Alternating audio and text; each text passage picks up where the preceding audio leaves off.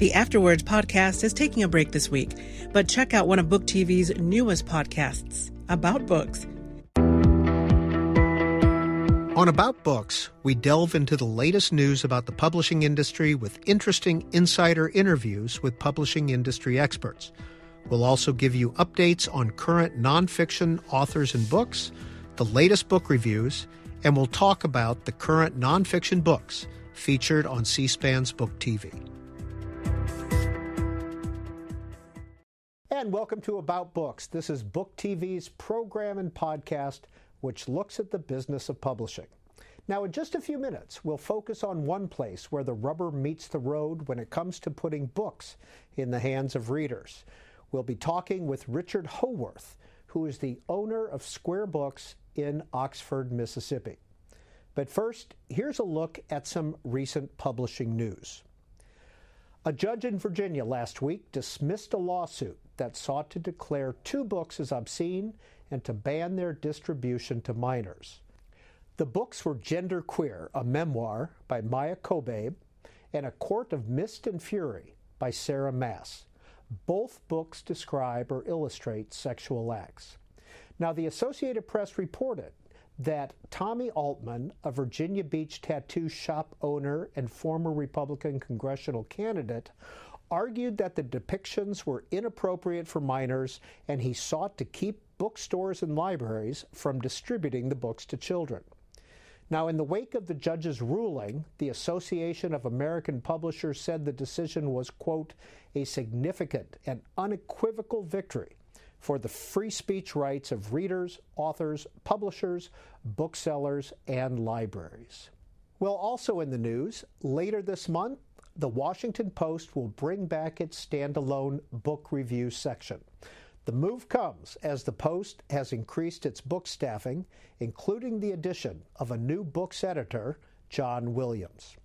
Washington Post book critic Ron Charles said that the new section will include reviews, profiles, author Q&As, publishing stories, and quote anything else we might dream up for this luxurious new space.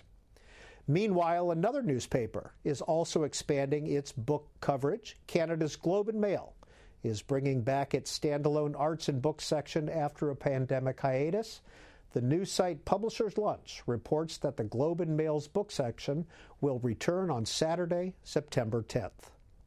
At Evernorth Health Services, we believe costs shouldn't get in the way of life changing care, and we're doing everything in our power to make it possible. Behavioral health solutions that also keep your projections at their best? It's possible. Pharmacy benefits that benefit your bottom line? It's possible complex specialty care that cares about your ROI. It's possible because we're already doing it. All while saving businesses billions. That's Wonder made possible. Learn more at evernorth.com/wonder. This episode is brought to you by Shopify. Do you have a point of sale system you can trust or is it a real POS? You need Shopify for retail. From accepting payments to managing inventory, Shopify POS has everything you need to sell in person. Go to shopify.com slash system, all lowercase, to take your retail business to the next level today. That's shopify.com slash system. And now a conversation with one longtime bookseller. His name is Richard Howorth. He's the owner of Square Books in Oxford, Mississippi. And in a recent profile piece, The New Yorker described him as a man who nurtured generations of Southern writers and readers and changed his hometown in the process. So, Richard Howorth, how did Square Books get started?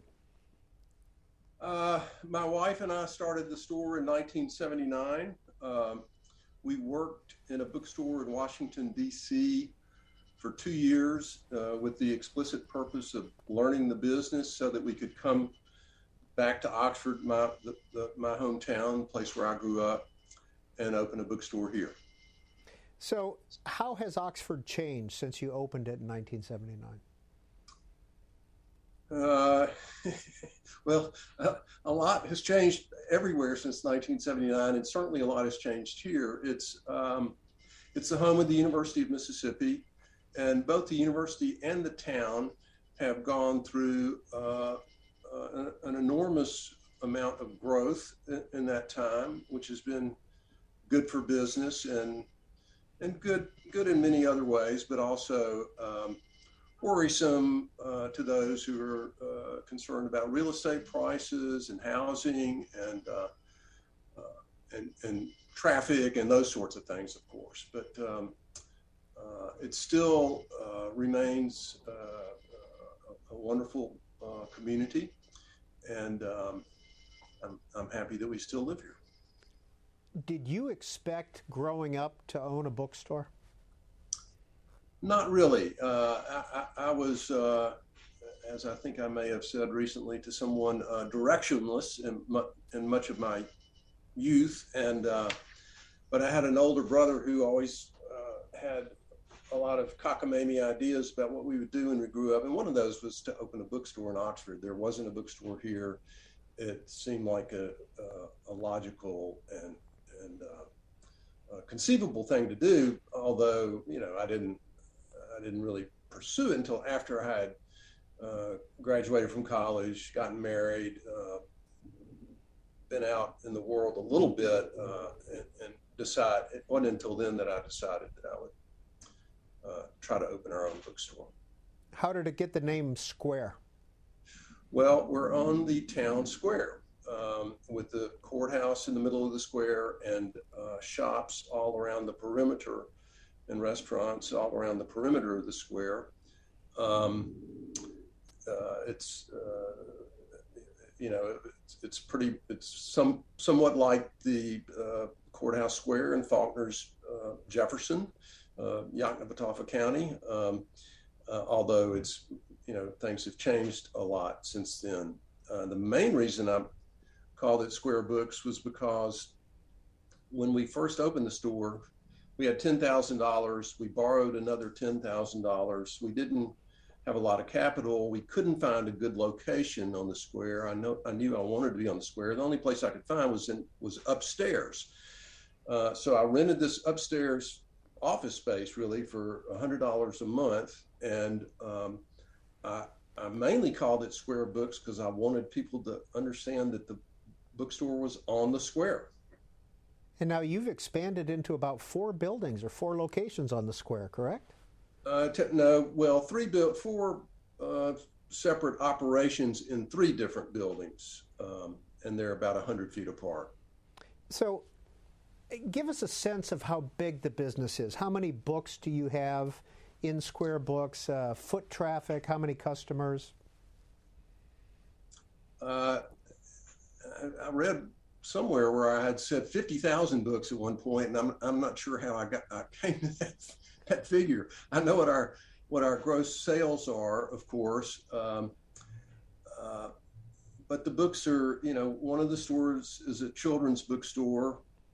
I'm sure there must be you know 10, 10,000, 15,000 titles there. That you know, and, and then the main store which has most of our categories and is on two floors, uh, has the bulk of the rest of the that those titles, and then the third store, Off Square Books, uh, has remainders, used books, and some um, new books that are uh, in lifestyle. We describe it as lifestyle uh, section, uh, cookbooks, uh, design books, crafts, hobbies, uh, travel. You know, there there's some categories that are down there. Now, Richard Howorth, you mentioned William Faulkner a minute ago. Um, you and your family in Oxford have kind of a special connection to two very famous authors, Faulkner and John Grisham. Could you describe what those connections are? Well, I, I, the house that I grew up in in Oxford was directly across the street from Faulkner's home. Now, Faulkner died about a little less than a year before we moved into that house, so I never knew him. But uh, I certainly was aware of his existence from the time that I was uh, quite young. And um, what else? What else you asked me? John Grisham, another connection. And of course, also there were people in my family who knew Faulkner. Both my grandfather, I had a great aunt who was probably his wife Estelle's best friend. So I, I grew up knowing that. John Grisham, I came to know when he was uh, a young attorney uh, living about 50 miles north of here, uh, uh, just outside Memphis. And um, he came to see me because he's going to have a book published, uh, A Time to Kill, by a very small publisher, a, a subsidiary of a religious book company, actually. And uh, he he was quite um, forward about his hopes and expectations and, and about how I could help him with this first book of his.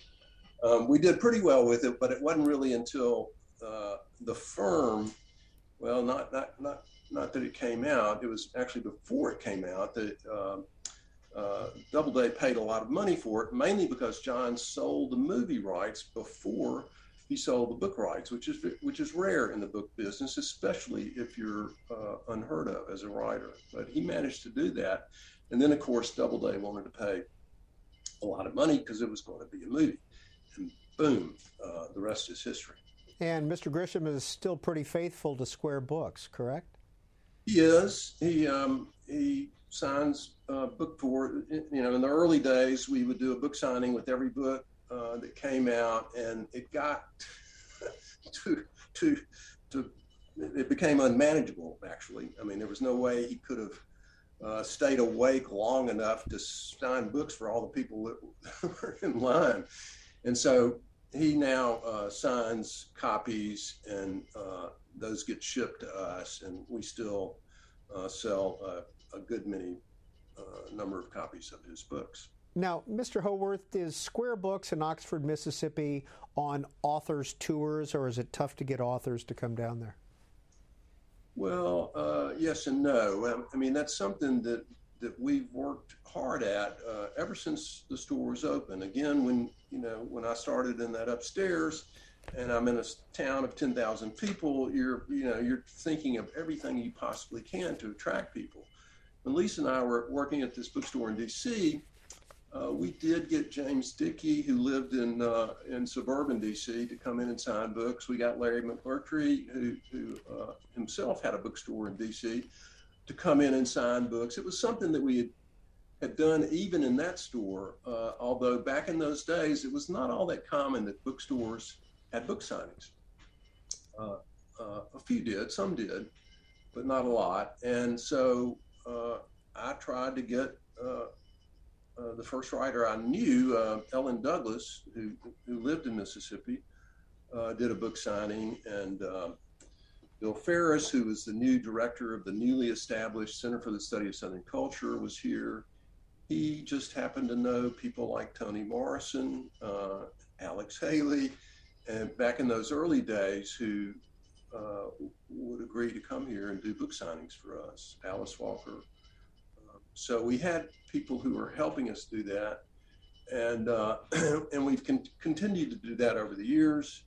In 1992, we established a signed book club, if you will, where uh, people could sign up, and we would automatically send them one signed first edition uh, per month, and that sort of um, uh, supported what we were trying to do so that we could tell a publisher, if you send your author here, we can sell 300 copies of the book and so forth and so on. And that helped helped a lot. We also worked with the bookstore in Jackson, Mississippi, Lemuria Books, and uh, the owner of that store, John Evans, and I were classmates at the University of Mississippi, and we were sort of friends, and we decided to work together and rather than compete in trying to get writers to come to Mississippi, and uh, it's about 160 miles south of here. And so we we worked hard at that, and we're successful in attracting writers here. Well, Mr. Howorth, in a recent New Yorker profile of you in Square Books, it's written that one morning you and Lisa woke up to find James Dickey, best known for his novel Deliverance, drink, right. drinking beer on a stool in their kitchen while regaling their son then in his single digits, with heaven knows what kind of stories while the boy ate his breakfast cereal. uh, that's a true story. We one of the things we often did when writers came here was uh, it's it's kind of hard to get here you can't just go in and out of Oxford. You got to fly into Memphis, drive here, drive back to Memphis, and so forth. So frequently, uh, visitors would stay the night. And as a way to defray uh, expenses, uh, sometimes which were undertaken by the authors themselves, we would put them up in our home. We had room in our home uh, uh, to we had an, a guest room, and they could stay there. And and uh, when James Dickey came, we made that offer, and he did. And and and the rest, uh, as you say, uh, is is is pretty much true. Well, tell us about your co-owner, Lisa Howorth. Uh, Lisa is a uh, uh, an engaging, uh, intelligent, um, highly individualistic person is who's, charming and um, and unusual in, in, all sorts of ways that 95% of which I love. um, and she's written a, a, couple of novels herself. She also did an, uh, an art history book. She, ha- she has a degree in art, art history. And, um, and while she hasn't been um, as active in the operation of the bookstore as I have, she's always been a uh, every bit as much a guiding spirit of the store as I am, and um, and she often uh, helps uh, entertain some of these writers when they come to town. This episode is brought to you by Shopify. Do you have a point of sale system you can trust, or is it a real POS? You need Shopify for retail, from accepting payments to managing inventory. Shopify POS has everything you need to sell in person. Go to shopify.com slash system, all lowercase, to take your retail business to the next level today. That's shopify.com slash system. Well, we talked about book tours for authors, Mr. Howorth, and whether or not they make it to Square Books. We want to show a little bit of video of you interviewing a well known author. Hi, Richard. It's great to see you. Thank you so much. Appreciate yeah. you out there hawking books. I've, I've got a question for you. It's actually a two part question. Go ahead. Um, uh, how on earth were you able to get any reading done? And I mean, sort of, uh, sort of reading that you would like to do while you were president. And uh, the second part is, what would you recommend that Joe Biden be reading right now? Well, uh, I'm going to answer the first question or, or, the second question first. What I'd tell Joe is read whatever uh, nourishes his soul, uh, and and that's going to be different things for different people. Richard Howorth, that's what we would call in the TV industry a pretty big get for you to get uh, former President Obama as a guest. How'd you do that? Uh, actually, uh, that was done through uh, his his publisher at the time that his uh, uh, autobiography came out, and they were. Um, I don't know whether he asked for them to do this or this was their idea, but part of what they wanted to do was, I think they they wanted five different independent booksellers to ask a question uh, of President Obama. He was he was open to this idea, and uh, I I don't I can't remember whether I said well raised my hand and said I've got a question or what or whether they called me, but uh, in any event it, it happened. Um, I had met him a couple of times. He the uh, first presidential debate in his uh, uh, first campaign uh, was held here at the University of Mississippi in Oxford. And uh, I met him at that time. And I met, also met him very early in his campaign because he had a, um, a fundraiser in Jackson, Mississippi, sponsored by Ray Mabus, who was his Secretary of the Navy and a former governor of Mississippi. And uh, Ray is an old friend of mine, a good friend of mine, and uh, invited me down for that. So we had met then. Um, I miss him. well, we should note that Richard Howorth has served as mayor of Oxford, Mississippi, as well. Now, you mentioned the publishers had a, a role in getting President Obama. what's the relationship, at least your, in your case, of an independent bookstore to the publishers?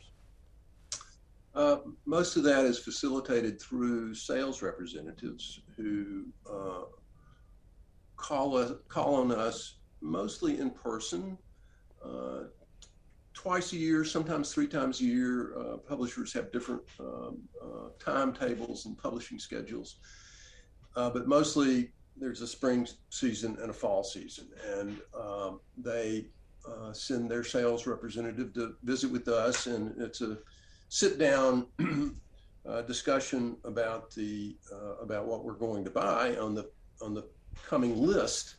And uh, I stopped doing the buying when I went over there to City Hall in 2001. Cody Morrison does that here now, so it's been a while since I've done that.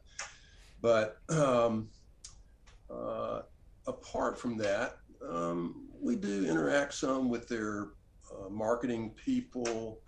Um, it's inevitable in this business um, when you read books and you love certain books and you love that writer and you find out who, who the editor was who uh, acquired the book and published the book eventually uh, you get to know uh, editors and um, publishers and uh, so those I've made a lot of friendships that way but also um, you know, good. I've had good business relations that way because you get a head start on who, who's doing what. Well, you recently, along with the New Yorker profile, you wrote an op-ed for the New York Times uh, opposing the Penguin Random House Simon and Schuster merger, and you say that quote, "It would be bad news for American book consumers." Why, in your view, would that merger be bad news? Well, you know, one of the things that's happened over the this course of time that I've been in the book business is um, uh, the, the the the big publishers have gotten bigger, and um, uh, the, the, smaller publishers have become fewer. Um, um, um it, it, it, it's, it's very complicated, uh, but you know, the larger the publishers become, uh, the more weight they have to throw around in terms of uh, how they publish books and w- which authors they decide to publish and um, you know the the cost of the books and you know all those important sorts of decisions which I believe uh, are healthier in a more competitive environment than what we have now been essentially reduced to. We have five publishers that control uh, 80% of the US book market and one publisher uh, that controls, uh, according to some figures, uh, half of it. And I know that in my own business, Penguin Random House uh, has more than half of our entire business. Um, uh, if they decide to get mad at me, which they may have for having written this piece, though I don't think so, then you know that could be bad for me. That could be very bad for me.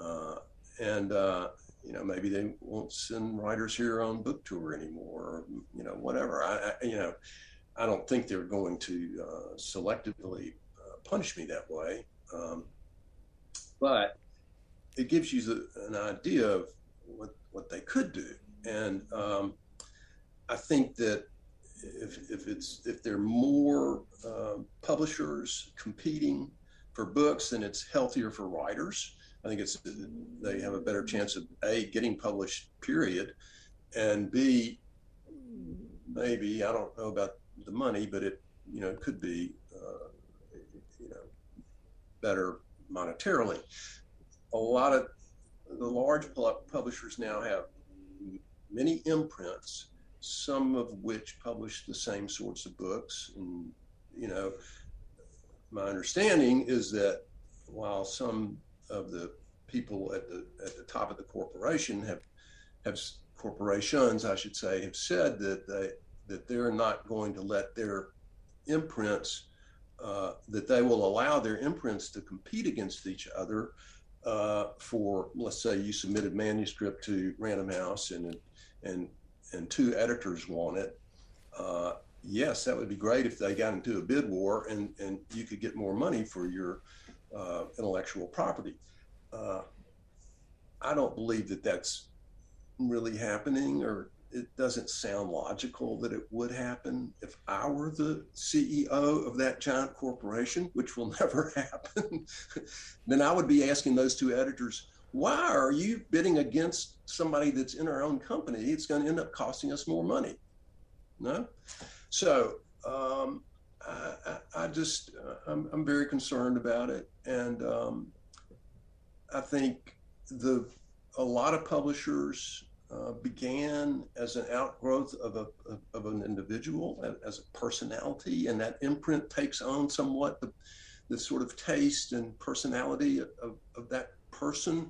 And that's how it becomes the imprint that it is, which gives it definition and, uh, you know, to for a reader, you know, a sort of kind of understanding about what that publisher is about.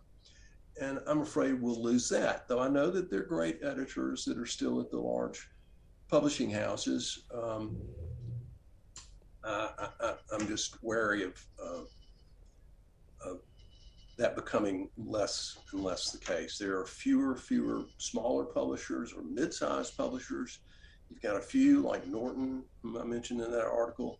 Grove Atlantic is another great sort of mid-sized publisher. But when I entered the business 40 years ago, there, there, was, there were a couple of large publishers and a lot of mid-sized publishers. Now you've got a very few gigantic publishers and very few mid-size. So, well, if you want to read the, if you want to read the profile of Richard Howorth, that's in the New Yorker, and the op-ed was in the New York Times. In our remaining minute, Mr. Howorth, what are some of the books that are catching your eye these days? Um, at, at booksellers are usually reading ahead of time. We're usually reading what's coming out next and uh, getting ready for that, so that when the when the books come into the store, we can you know we can start uh, selling them and and we can prepare our marketing for those books ahead of time. Uh, one of those books, which in fact just landed the other day, is uh, a, a book by Jim Harrison he's a writer who came to our store many, many times. He, we, he was, uh, we loved him here. Uh, Lemuria Books in Jackson loved him. He, he said at one point that uh, I don't know why it is in Mississippi is sort of like France. I have I have a lot of readers there, and uh, and we were devoted to this guy. These are essays that he wrote over the span of his life most of some of which have never been published. Some some have, but they're collected here uh, in this book called Jim Harrison: The Search for the Genuine. And even if you're not a, a lover of fishing and, and hunting, as I am not, uh, a lot of these essays are about that. Then um, you would love these. The other book I'm very keen on is not this book by Wendell Berry, uh, but another book uh, which I believe is called to be whole.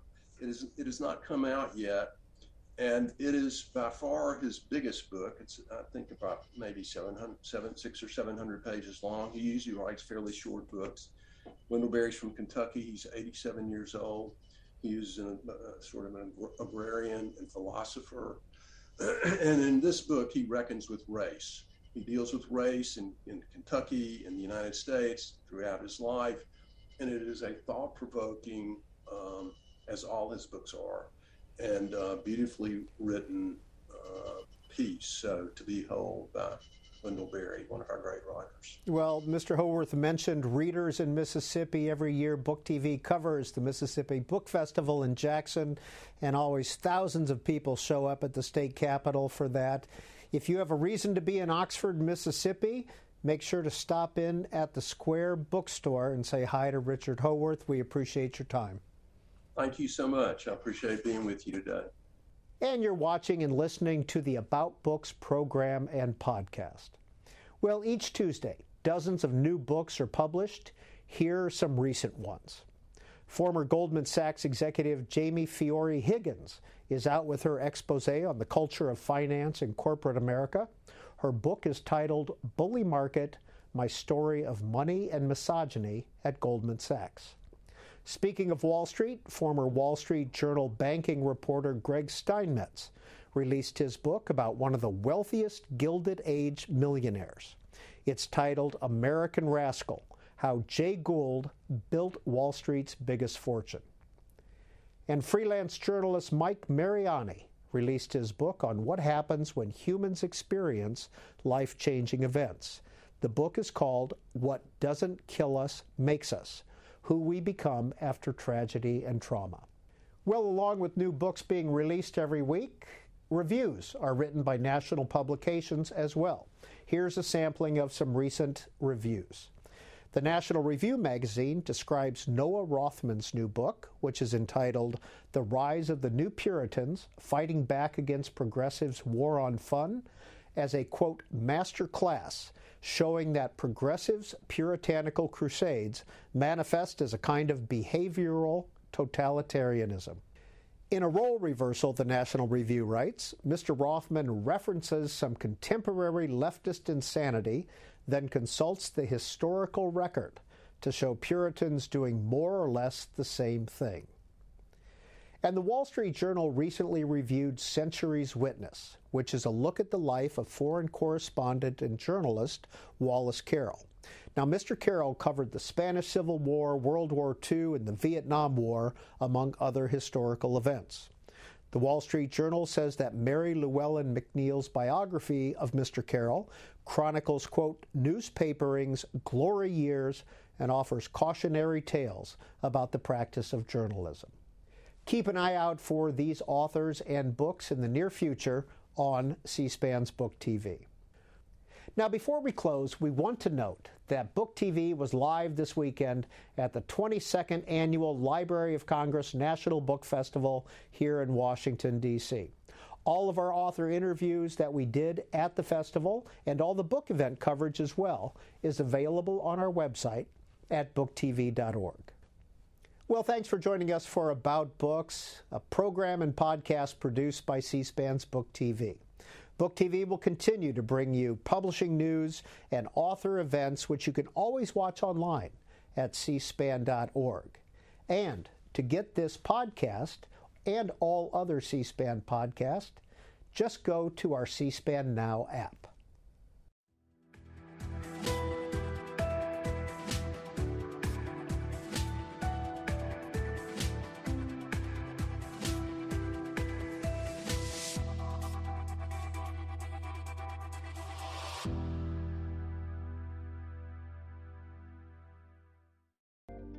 If you liked this episode, be sure to follow About Books. Find it wherever you get your podcasts. Subscribe so you never miss an episode.